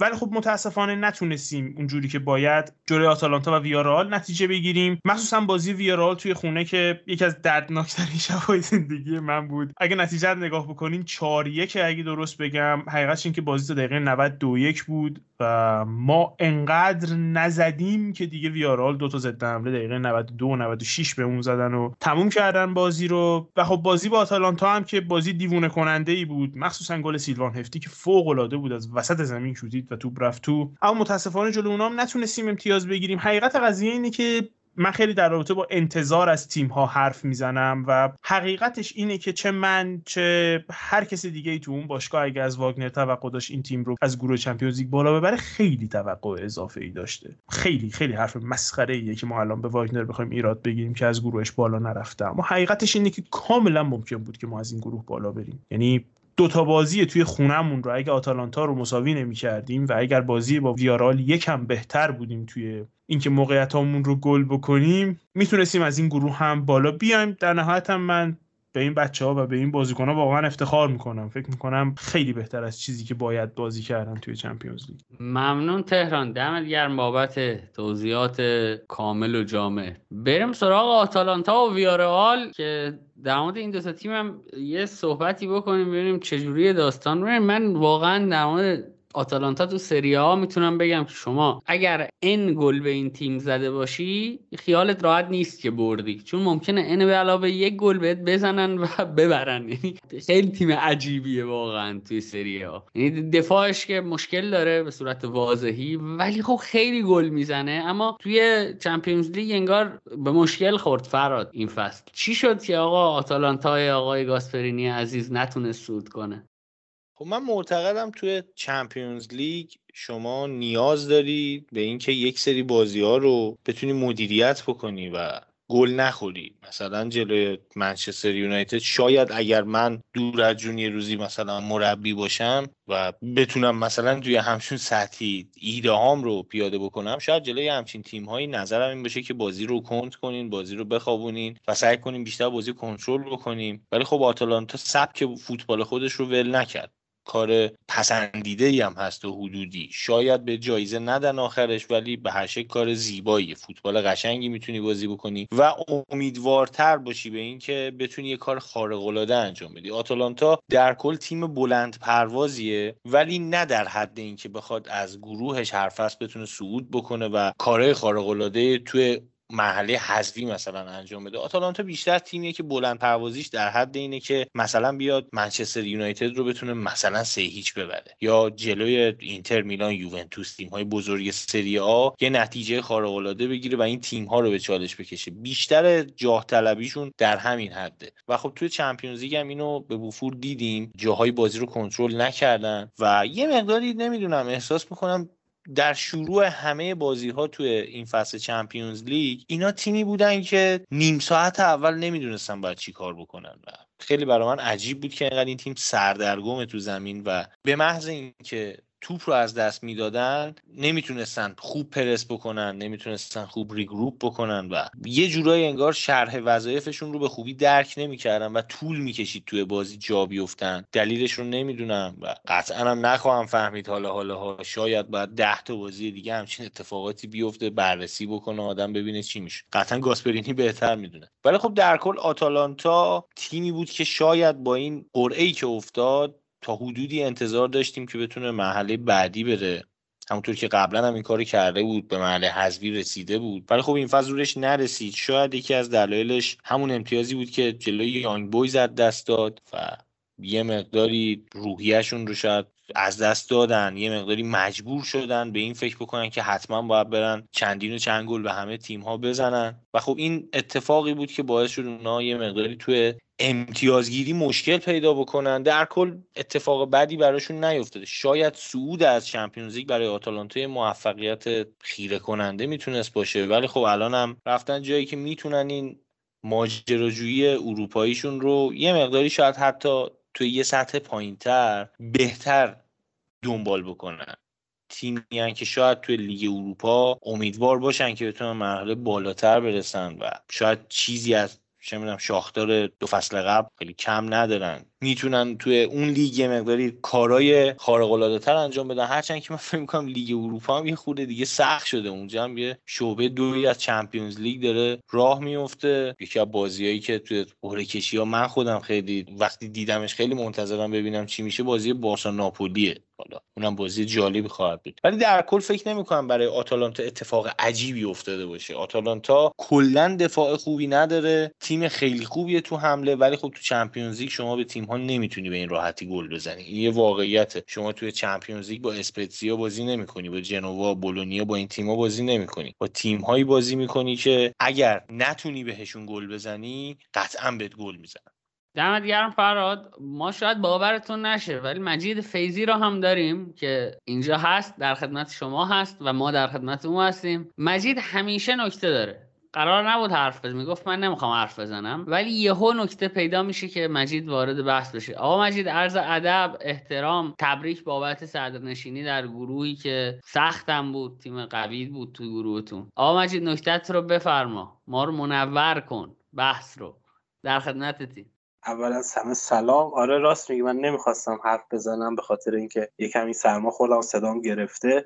دو تا نکته‌ای که در مورد آتالانتا می‌خواستم بگم، حالا فرهاد گفت اینا دفاع ندارن، ولی همون دفاعی که ندارن هم بازیکن‌های اصلیشون مصدوم شدن چند تا بازی و در دسترس نبودن و خب خیلی اذیتشون کرد. و نکته دیگه‌ای هم که به نظر من میشه بهش توجه کرد اینه که بعد یک دو فصلی که حالا تو چمپیونز لیگ هستن دیگه اون تیم ناشناخته نمیشه بهشون بگی هستن و به نظرم تیم‌های دیگه هم روشون حساب می‌کنن و بازی بهتری جلوشون می‌کنن و اون عنصر ناشناخته بودن ها دیگه از دست دادن. هرچند اینا به خاطر همون مسئولیت‌ها مجبور شدن یه سری از بازیکن‌های جدیدشون رو استفاده کنن که شاید با این ترکیب و این سیستم هنوز اخت نگرفته بودن و جا نیافتاده بودن و شاید همین قضیه هم به ضررشون در نهایت تموم شد. ولی خب فراد درست میگه، به نظر من توی لیگ اروپا میتونن حتی نه تنها به مراحل بالاتر برن، شاید حتی بتونن واسه قهرمانی هم رویا پردازی کنن تو اون لیگ.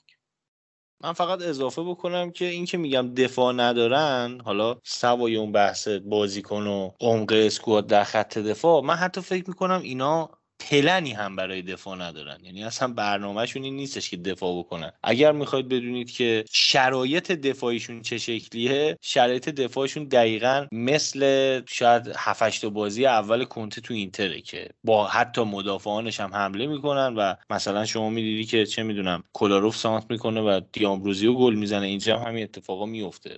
آتالانتا تیمیه که کلاً برای دفاع پلنی نداره و با مدافعینش هم حمله میکنه.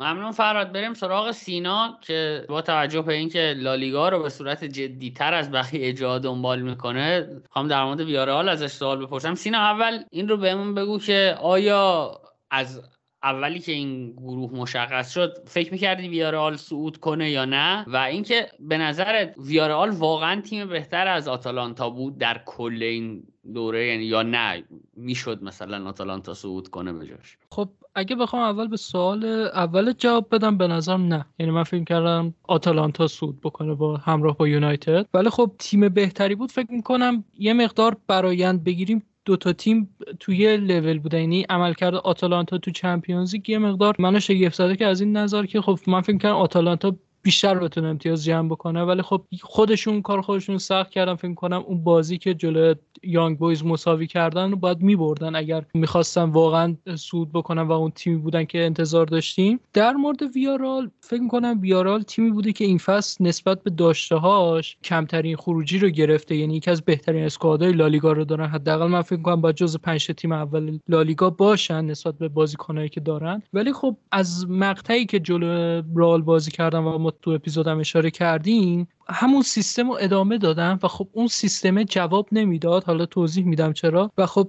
جلوی آتالانتا با برگشتن ژرارد مورینو برگشتن به همون چهار چهار دو که فصل پیش بازی میکردن و خب اونو بازی کردن که خب جواب داد. اما چرا اون سیستمی که جلوی رئال بازی کردن و بعد از اونم ادامه دادن جواب نداد؟ اگه بخوام در موردش توضیح بدم باید بگم که خب این سیستمی که بازی میکردن به این شکل بود که خب اینا مدام سویچ می‌شدن بین سه تا سیستم سه پنج دو، چهار سه سه و چهار چهار دو به این شکل که خب یرمی پینا رو تو سمت راستشون داشتن به عنوان وینگر راست، اگر شماتیک اصلی ترکیبشون چهار سه سه در نظر بگیریم. و خب چون یرمی پینا همونطور که با علی عباسی و ایرزا جوادی هم تو یکی از اپیزودهای لالیگا در موردش صحبت کردیم، قبلا هم اشاره کرده بودیم که از نظر خصوصیت‌های دفاعی و دیسیپلین دفاعی یکی از بهترین وینگرهای لالیگا است و خب خیلی تو دفاع مشارکت داره و دستشون رو باز می‌ذاشت برای این سویچ کردن مداوم بین چهار سه سه، چهار چهار دو و سه پنج دو. اما مشکل این بود که خب جلوی تیم‌های قوی‌تر می‌تونستن به اون خوی آندرداگی که می‌گیرن بازی رو نگه دارن و خوب دفاع بکنن، به این شکل که پنج دفاعه می شدن. اما مشکل اینجا بود که تو خلق موقعیت ناکام بودن، چرا که دانجوما وینگر چپشون رانر بود و خب آلبرتو مورنو که معمولا تو سمت چپ بازیش میدادن و یه جورای استایل وینگ بک رو داشت، نمیتونست توپو خیلی خوب جلو ببره چرا که گزینه پاس‌هاش محدود بودن. و خب هافبک هایی هم که معمولا بازی میده ویارئال هافبک هایی نیستن که بشه بهشون توپ رسوند و روی پاساشون حساب کرد، چون هافبک‌های پرسکوریزی نیستن. نمونهش بازی که جلوی یونایتد داشتن، اتین کاپو جلوی فرد توپ رو از دست داد و خب پرسی که فرد کرد موفق شد و توپ رو رسوند به رونالدو و گل خوردن و خیلی امتیاز از دست دادن به همین شکل که خب این سیستمی که بازی می‌کردن مشکل داشت. و خب چهار چهار دو که بازی کردن به شکل نصف و نیمه‌ای و مطابق فصل قبلشون جلوی آتالانتا جواب داد و برنده شدن. و فکر می‌کنم جرارد مورینو بازیکن خیلی مهمیه براشون و وقتی تو خط حمله باشه خیلی کیفیت تیم متفاوته با اون چیزی که وقتی نیست ما می‌بینیم از ویارئال. خیلی ممنون سینا، دمت گرم. بگذریم از این گروه، بریم سراغ گروه جوانان چمپیونز لیگ. گروه جی، لیل، سالزبورگ، سویا و وولفسبورگ، چهار تا تیم به قول تهران، تیم جوونی که باید بری بازیاشون رو ببینی تا بتونی در موردشون حرف بزنی و بفهمی چه خبره. ما در مورد این فقط یه سوال از تهران بپرسم. تهران، مربی سالزبورگ رو میشناسی و آیا درون سیستمیه، مربی درون سیستمیه یا نه مثلا از بیرون آوردنش؟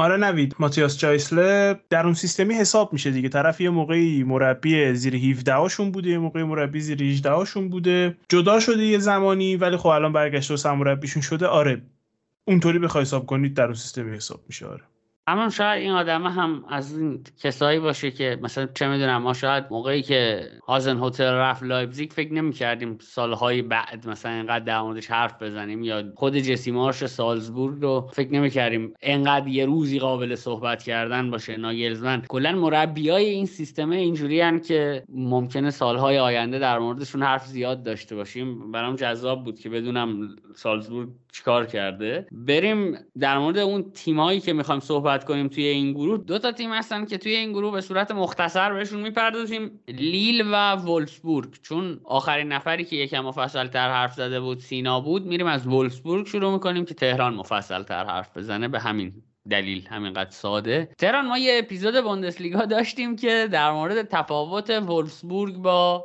سایر تیم‌های آلمانی در شکل ارائه فوتبالش صحبت کردیم و اون موقع وولفسبورگ داشتن خوب نتیجه می‌گرفتن. فکر می‌کنم توی همون اپیزود خودت گفتی که این رونده متوقف میشه، یعنی تو آلمان نمیشه اینجوری نتیجه گرفت و انگار اون رونده توی چمپیونز لیگ هم متوقف شده. بهمون بگو که آیا همچنان همون جوری بازی می‌کنن و اینکه آیا این دوتا متوقف شدن روند خوبشون در بوندسلیگا و نتایج بدشون توی چمپیونز لیگ همزمان بوده یا مثلا نه یه جایی عمل کرده متفاوتی دارم؟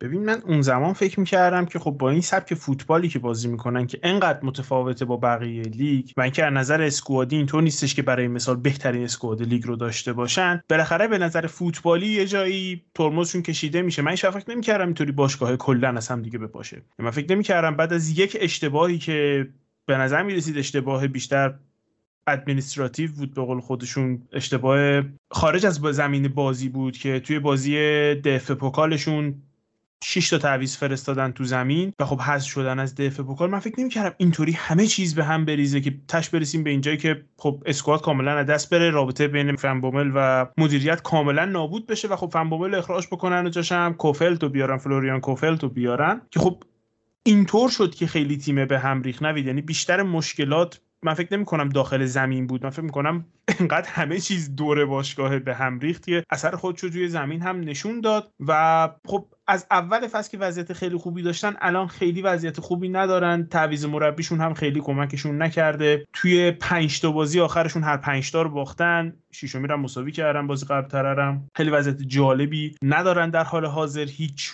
جوری و خب میگم من بیشتر از این که فکر کنم مشکل توی مثلا تاکتیک تیم است یا اینکه مثلا دارن چه فوتبالی ارائه میدن و اینا، فکر میکنم انقدر باشگاه به هم ریخته است این چند وقته که تاثیر خودش رو طبیعتا روی بازیکن‌ها هم گذاشته و بازیکن‌ها اصلا نمیتونن فوتبالی بازی کنن. وقتی اینطوری باشگاه به هم میریزه من فکر میکنم در تو با داخل زمین حرف زدن کار عبث و بیهوده‌ایه، اول با بیرون زمین رو جمع کنیم.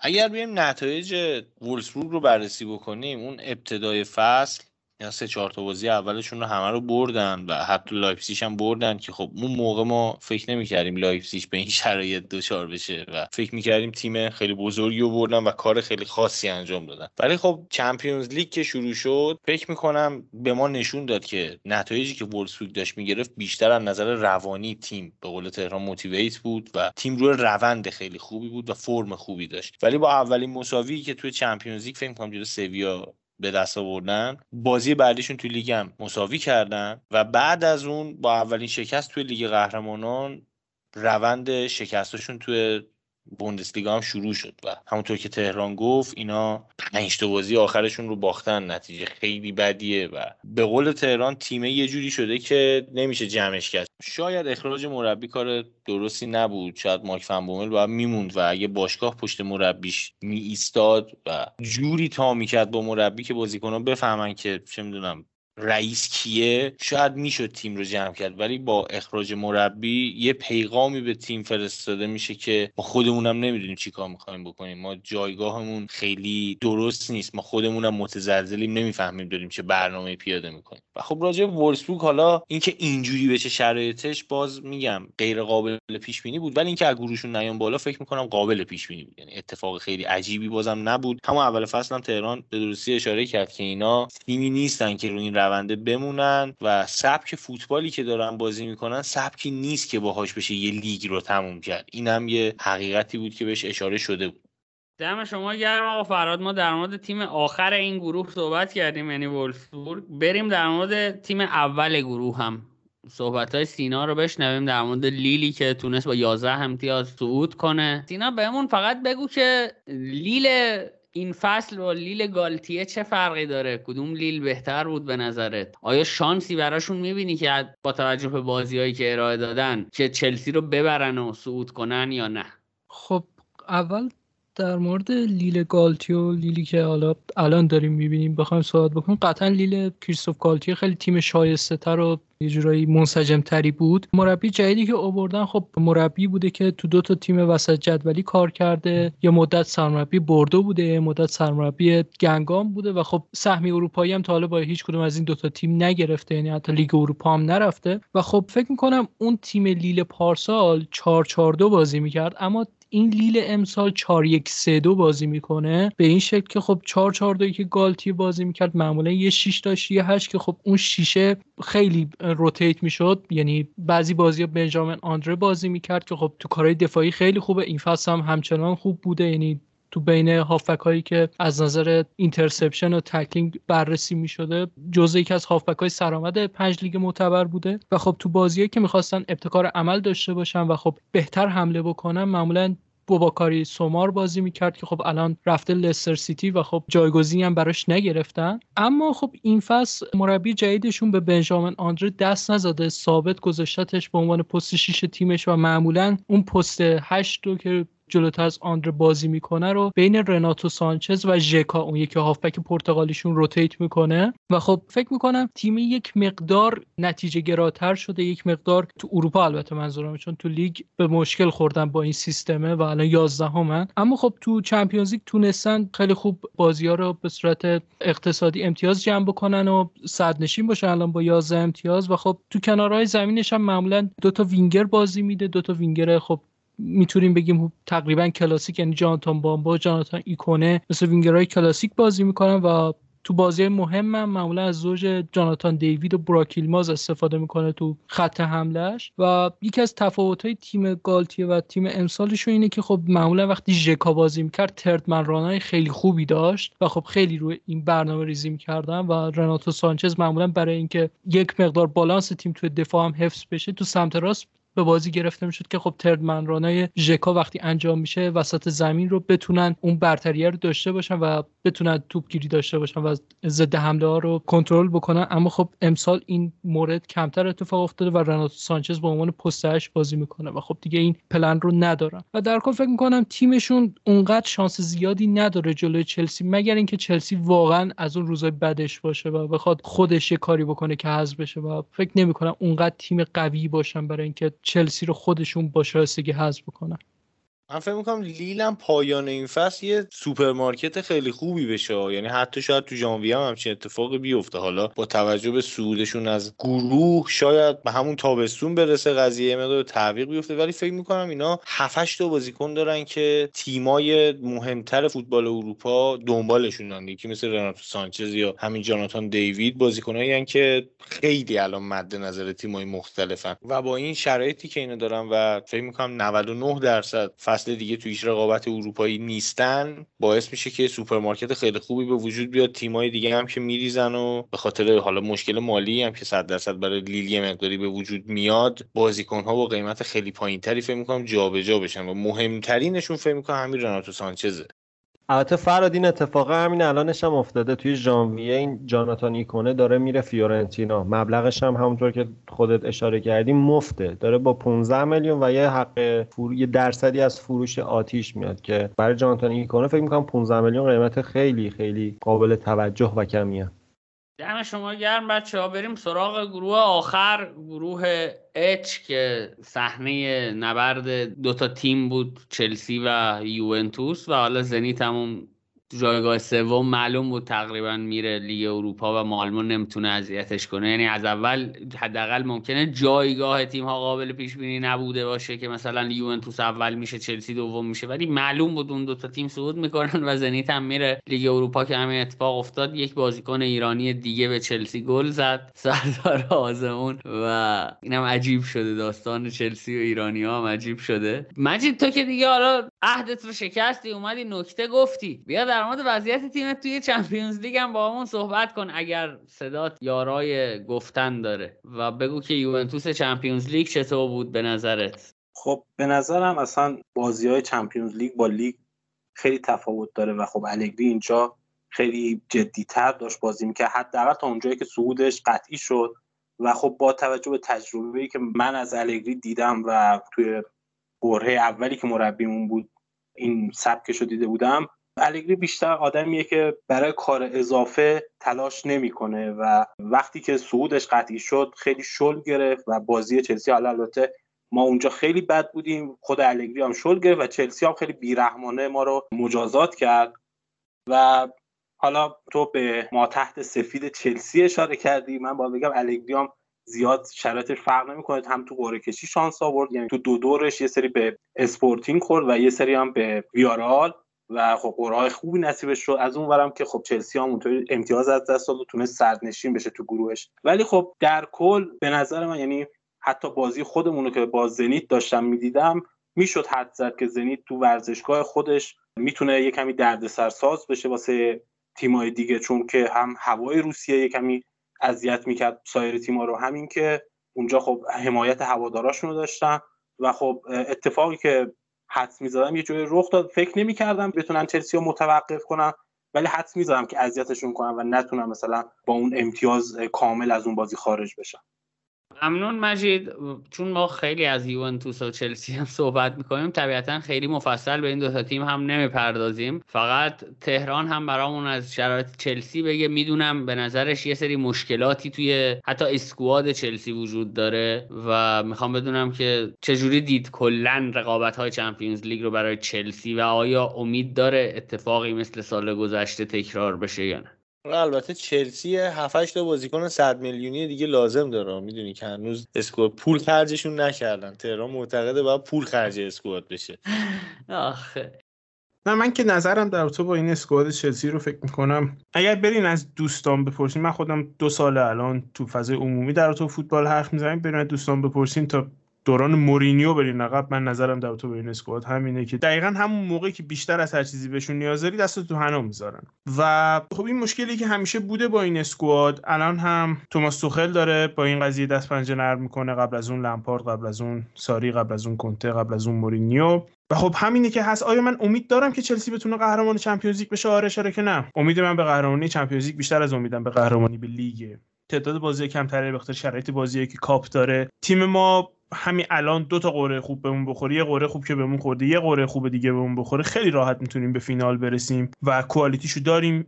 مثلا امسال، پارسال ما بدون لوکاکو همچین کوالیتی داشتیم، امسال یه بازیکنی داریم که وقتی بازیش بگیره خودش یه نفره میتونه بازی رو وسط در بیاره. یعنی اینطور نیستش که من فکر نکنم ما نمیتونیم قهرمان چمپیونز لیگ بشیم. چرا؟ من فکر میکنم چلسی یکی از شانس‌های خوب قهرمانی چمپیونز لیگ هم هست، شاید بالاتر از خیلی از تیم‌های دیگه‌ای که شاید خیلی‌ها فکر کنن از چلسی جلوترن توی این رده بندی. اما خب وقتی بخوایم در تو وضعیت لیگ حرف بزنیم اونجا کاملا یه چیز دیگه است. تو این اپیزودم بحث لیگ نیست، اما آره ایراداتی که من به اسکواد چلسی دارم، ایراداتی که من به نوع فوتبالی که بازی می‌کنیم دارم، به هر چیزی که دارم، بیشتر متوجه لیگه، بیشتر متوجه شاید حتی یک مینی لیگی مثل گروپ استیجه. هرچی تعداد بازیایی که با هم دیگه حساب میشن کمتر میشه، من بیشتر به این تیم امید دارم و خب چمپیونز لیگ هم همینطوره از اینجا به بعد.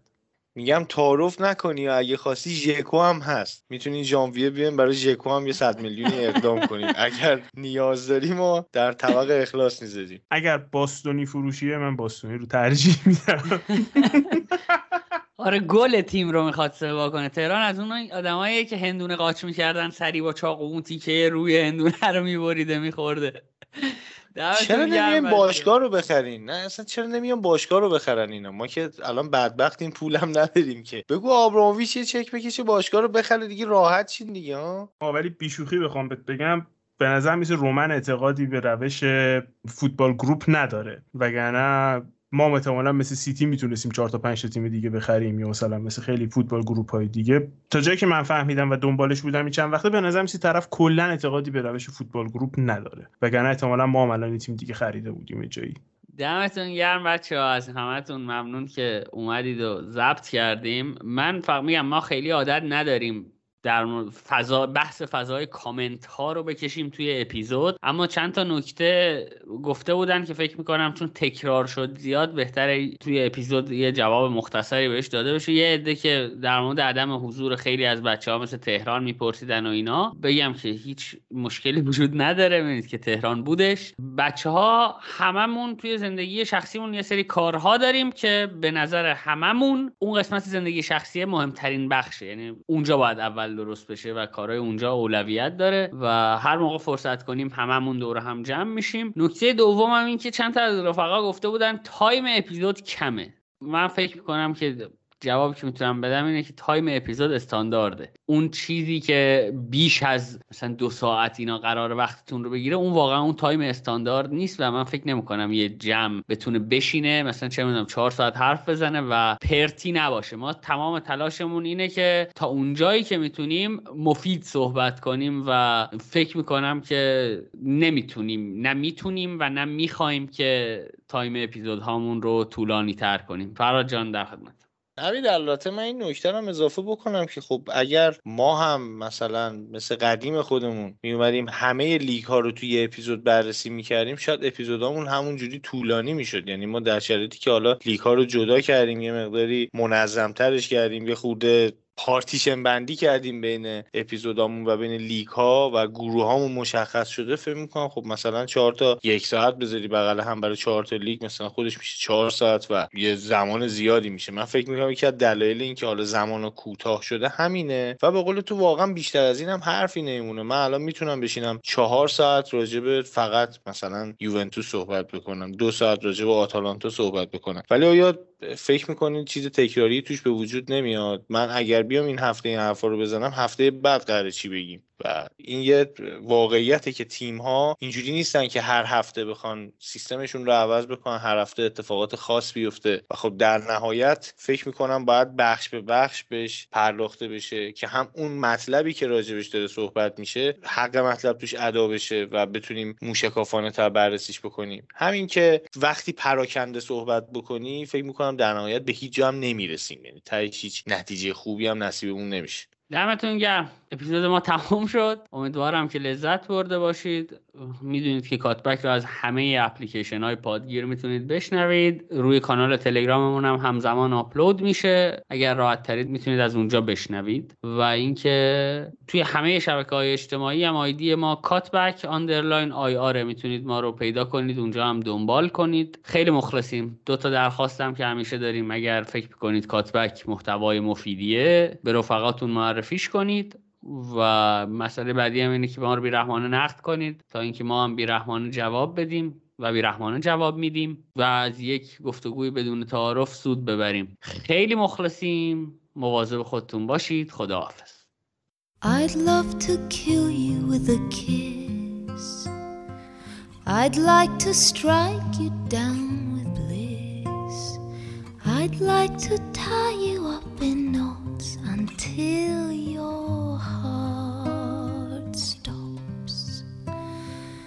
I'd love to kill you with a glance. I'd like to put you in a trance. I'd like to drug you with my scent and use you in the moment.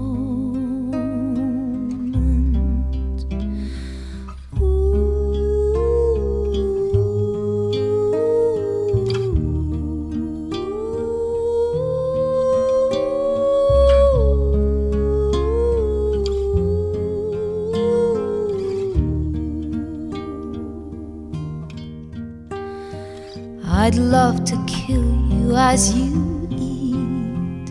The pleasure would taste so sweet. I'd like to open up your skin and wander there within. I'd love to kill you by a stream where no one can hear my baby scream. Then I'd run away and be free, the sweetest victory. Ooh. Ooh.